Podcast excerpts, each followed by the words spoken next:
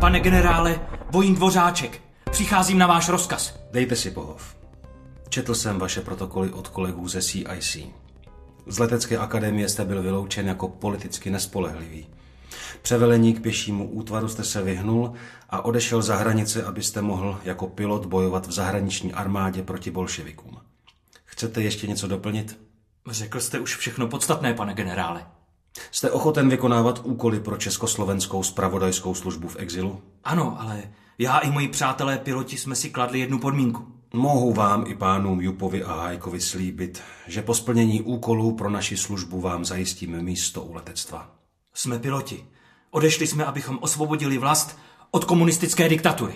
Doufejme, že k tomu budete mít brzy příležitost. Teď vás čeká šestitýdenní kurz. To bude začátek kurírního výcviku.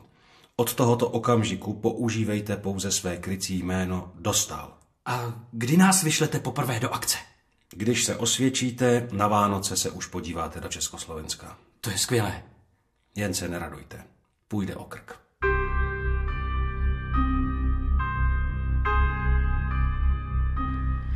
V německém Ulmu v listopadu roku 1949 se sešel generál František Moravec s Miroslavem Dvořáčkem. Ten se chtěl stát kurýrem. Byl jedním z těch, kteří chtěli na pomoci osvobození Československa od komunistické diktatury. V dnešním, jak to bylo doopravdy, si budeme odpovídat na otázku. Opravdu existoval třetí odboj? Ze studia vás zdraví Ivana Denčevová. Kdo byli dotyční pánové, oč šlo a jaký byl dobový kontext? Otázka pro hosta dnešního pořadu, historika Jaroslava Rokoského. Generál František Moravec vybudoval ve 30. letech tajnou službu v Československu, dokázal získat skvělé informace, mimo jiné tedy upozorňoval na obsazení země Hitlerem, bojoval proti nacismu, v Londýně pracoval pro Benešovu exilovou vládu a dodával informace britské tajné službě. Po válce byl tento schopný muž, o něhož měli zájem všechny spravodajské služby na světě, politicky odstaven. Důvod nechtěl spolupracovat s komunisty a s Moskvou.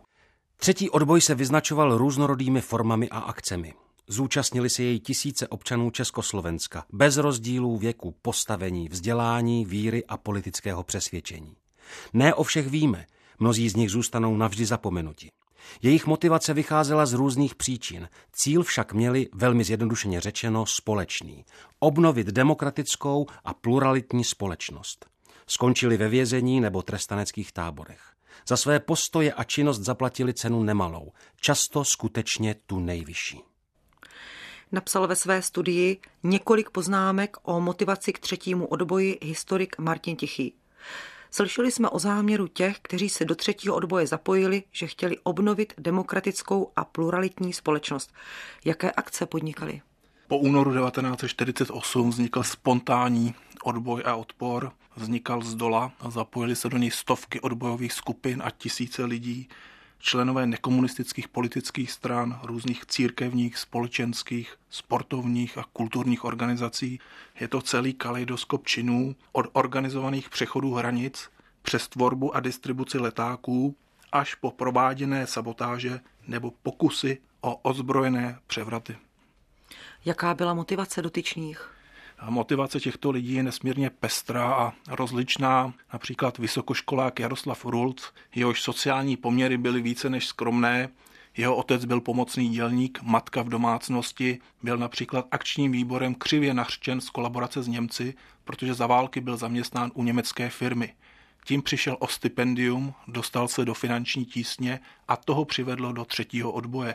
Do své skupiny pak získal jiného vysokoškoláka, Miloslava Tichého, jen zase neprošel při prověrkách na fakultě, protože byl synem Kulaka, rodiče měli 10 hektarů, nebo Janu Jaklovi byl pro změnu znárodněn obchod a takto bychom mohli pokračovat. Jak můžeme srovnávat první odboj, druhý odboj a třetí odboj? Co měli společného a co měli rozdílného? Třetí odboj měl na co navazovat. U nás byla tradice odboje, ať už toho prvního proti rakouského za první světové války, tedy legionáři nebo domácí mafie, která řídila spravodajskou a konspirační činnost, předávala informace Masarykovi do zahraničí, nebo právě druhý odboj protinacistický, ať už domácí nebo zahraniční, občanský i komunistický, letci RAF nebo Svobodová armáda. A teď máme ten třetí odboj, protikomunistický, a ten má svá specifika.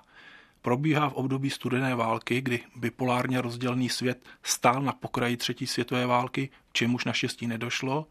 Pro třetí odboj chyběla, a to je taky určitý handicap, rozhodující zahraniční autorita, jako tomu bylo předtím. Rada svobodného Československa, která by mohla na takovéto postavení aspirovat, byla zmítána četnými spory. A především protivníky nebyli už nacisté, ale příslušníci vlastního národa. Češi stáli proti Čechům.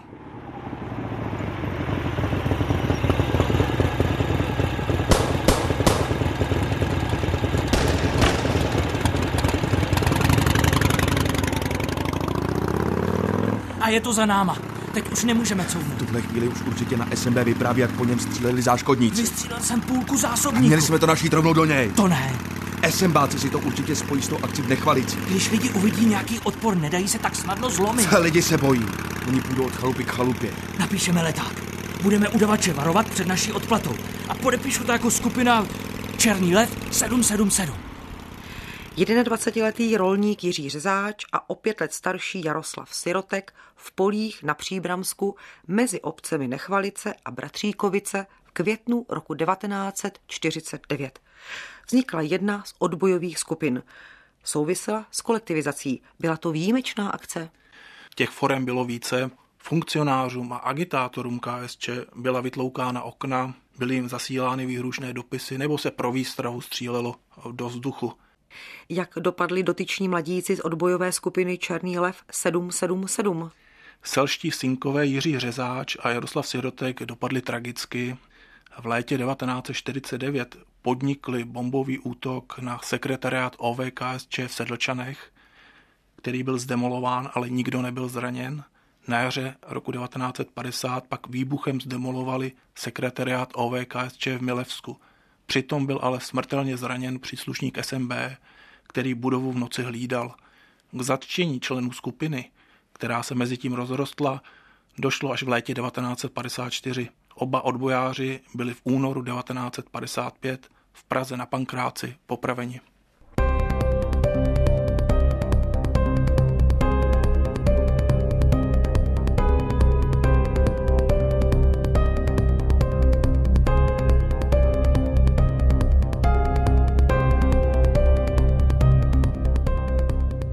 Kde můžeme hledat účastníky třetího odboje? V lidech čestných, morálně silných a odolných, kteří si dnes zasluhují naše uznání a úctu. Patří k ním účastníci prvního i druhého československého odboje, nezávislí a kritičtí intelektuálové, publicisté, studenti, pedagogové, příslušníci ozbrojených sil, sokolové, nezlomení členové demokratických politických stran, občané, kteří vyznávali zásady masarykovské demokracie a další. Právě takoví se stávají v tehdejší době předmětem zájmu státní bezpečnosti. Stělesňují totiž něco, co je pro komunistický režim nepřípustné a ze své podstaty nebezpečné. Individuální touhu žít svobodně. Zde tedy dochází k překrytí mezi skupinou odbojářů a skupinou obětí STB. Z vlastenců se přičiněním STB stávají teroristé. Po provokacích STB se nezúčastnění stávají aktivními aktéry dějiných zlovolných úkladů. Státní bezpečnost a třetí odboj. To je název studie historika Jana Kalouse, ze které jsme citovali. Jak fungovala a jaké metody používala státní bezpečnost? Prudce narůstal počet jejich členů, někteří byli schopní, jiní byli schopní všeho a někteří neměli dokončené ani základní vzdělání. Specifickou kategorií byli provokatéři. Institut provokatéra neměl odezvu ani v zákonné úpravě, naopak provokování a nastrojení trestného činu i za komunistického státu mělo být trestné. Přesto metody provokace byly naprosto běžné a z hlediska výsledků kladně hodnocené. Jednou z provokačních metod je známá akce Kameny, Míněny jsou pohraniční kameny, kdy státní bezpečnost vytvořila fingovanou státní hranici, aby zadržela osoby, které chtěly odejít do zahraničí bez vědomí komunistického režimu. Ty v domění, že už jsou na západě, otevřeně vypovídali, což mělo tragické důsledky. Můžeme přiřadit k těmto akcím také Babice, případně Čihošť? Bez zesporu jak babický případ, tak Čihož, kde vyšetřovatel Ladislav Mácha utíral faráře Josefa Toufara.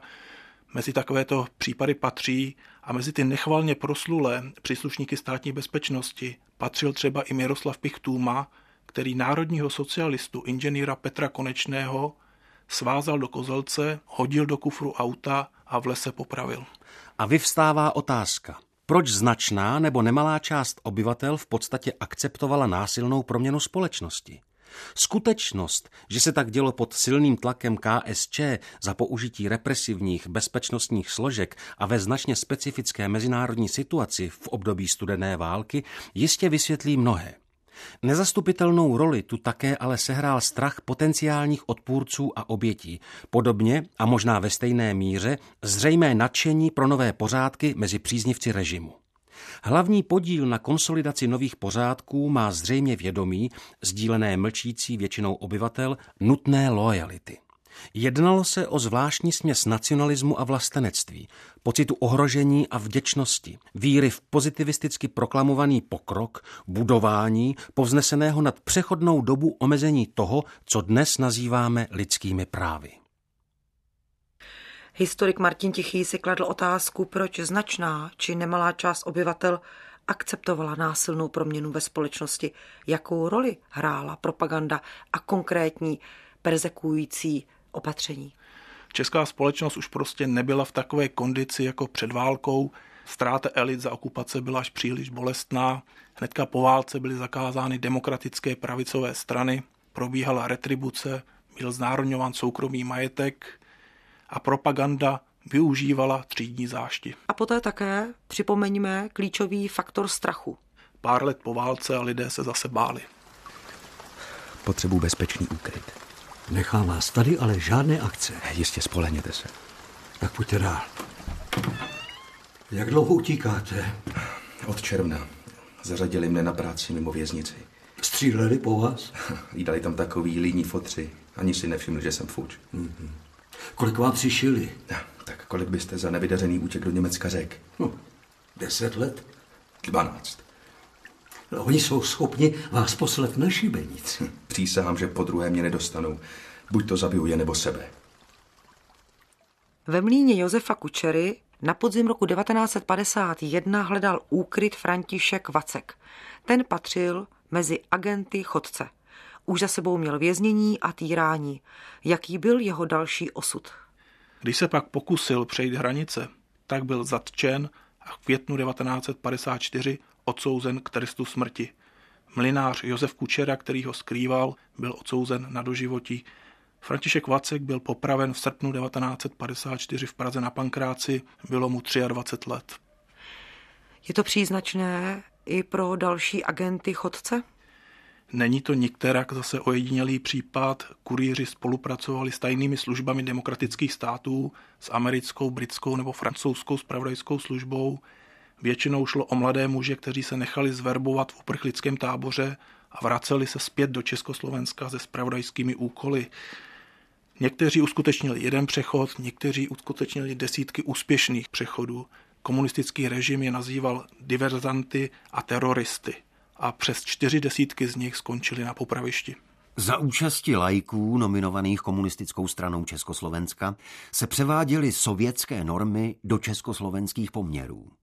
Nejznámější z těchto produktů třídního práva je zákon číslo 231 lomeno 1948 sbírky na ochranu lidově demokratické republiky. Při projednávání tohoto zákona v Národním schromáždění, které bylo vzhledem k naprosté poslušnosti a podřízenosti poslanců komunistické vládě jen formalitou, zaznělo jasné prohlášení, z něhož vyplynulo, jak vnímá komunistická strana Československa své odpůrce. Široká škála osob nesouhlasících s rudou totalitou nemá sebe menší šanci na to, aby je režim uznal za legitimní soupeře, neboť v očích komunistů je každý protivník zrádcem, sabotérem, záškodníkem, fašistou, šovinistou, rasovým štváčem a spekulantem. To konstatuje ve svém textu Komunistické právo proti třetímu odboji Kamil Nedvědický. Je to časté konstatování, dodejme, že relativizující, že vše se dělo podle zákonů. Ano, zákonů, které přijalo vedení totalitního státu. Třídní justice rázně zlikvidovala soudcovskou nezávislost. Všechny zločinné rozsudky umožnil a legalizoval zmíněný zákon na ochranu republiky číslo 231 1948 sbírky, ve sněmovně byl přijat jednomyslně 6. října 1948. Zákony se ohýbaly, jak bylo potřeba, dodržovaly se podle vůle KSČ, která stála nad nimi. Existoval také speciální tribunál pro postih politických kauz, také existovala tzv. bezpečnostní pětka sestavená z nejvyšších představitelů ústředního výboru komunistické strany Československa a ti rozhodovali o tom, kdo získá jaký trest. Ano, vznikl státní soud, to byl speciální tribunál, který KSČ zřídila pro uvozovkách politické zločiny. Fungoval v letech 1948 až 1952 a bylo jim odsouzeno na 27 tisíc osob. O průběhu soudního líčení a výši trestu předem rozhodly politické orgány, na krajské úrovni totiž existovaly tzv. bezpečnostní pětky. UVKSČ je zřídil v únoru 1949 a zasedli v nich mimo jiné krajský tajemník KSČ, předseda Krajského národního výboru, bezpečnostní referent Krajského národního výboru a krajští velitelé státní bezpečnosti a sboru národní bezpečnosti. Právě oni na místní úrovni byli ti mocní, kteří rozhodovali o osudech lidí. Scénárista a režisér Hinek Pekárek pro Český rozhlas v roce 2015 zpracoval téma odbojové skupiny okolo bratří Mašínů. Téma stále vzbuzující polemiky, téma stále vzbuzující emoce. My si poslechneme úryvek z této rozhlasové mikrohry Válka bratří Mašínů. Kluci, ta ruka strašně to krvácí. Vašku, nevstávej, mačkej se k zemi. Až se k tobě dostaneme, tak ti to obváže. Víte, co jsme si řekli? Nikoho z nás nedostanou živého. Cti rady, ale já nemám pistoli. Chceš jí teďka? Ještě s tím počkej, Pepo. Sakra, co to je? Světlomety. A hned vedle nich kulomety. Z toho se nedostane. Musíme. Ty taky, Vašku. Poběžíme zvolna příkopem a pak vyběhneme přímo proti autu se světlometem. Kulometčíci budou oslnění a hlídky po nás pálit nebudou, protože by trefili posádku nákladáku. Do rána tu stejně zůstat nemůžeme. Běžíme! Teď! Jaký má pohled historik doktor Jaroslav Rokoský právě na bratry Mašínovi? Bratři Mašínové se postavili proti komunismu ze zbraní v ruce a jak jste správně řekla, jejich počínání dodnes rozděluje společnost. Oni navazovali na odkaz svého otce generála Mašína, popraveného nacisty, který tvrdil, že za svobodu se musí bojovat. My máme ale radši mučedníky a oběti než bojovníky. Byla opravdu válka, studená válka, poněvadž proti argumenty, proti mašínům jsou, že zabili i nevinné oběti. To je otázka chápání studené války. Válka v pravém slova smyslu to nebyla, ale mír to byl rovněž prazvláštní. Člověk má právo postavit se proti diktatuře, zvláště v době, jakou byla éra Gotwaldova Československa, kdy byli mučeni a zabíjeni nevinní lidé. Co potom pojem odpor? Odboj je organizovaný odpor, stručně řečeno. My jsme mluvili o období 50. let. Jaká ale byla další desetiletí pohledem právě třetího odboje? Třetí odboj zde máme až do listopadu 1989, ale už má jiné podoby. Od 60. let už nemáme odbojové skupiny, jako tomu bylo v 50. letech. Tady se hrával rozhodující roli politický aktivismus, především tedy publicistická a vydavatelská činnost v exilu. Lidé se už začínali míň bát, nebo měli více informací, cítili se třeba v 80. letech trochu statečnější? My máme v exilu desítky časopisů, vytvářeli je stovky redaktorů a bezpočet přispěvatelů, obětavě a nezištně. Je zatím ohromný kus práce, který ještě čeká na zhodnocení a let kdy objevení. Známe svědectví Pavla Tigrida, ale kdo zná zpravodaj nebo modrou reví?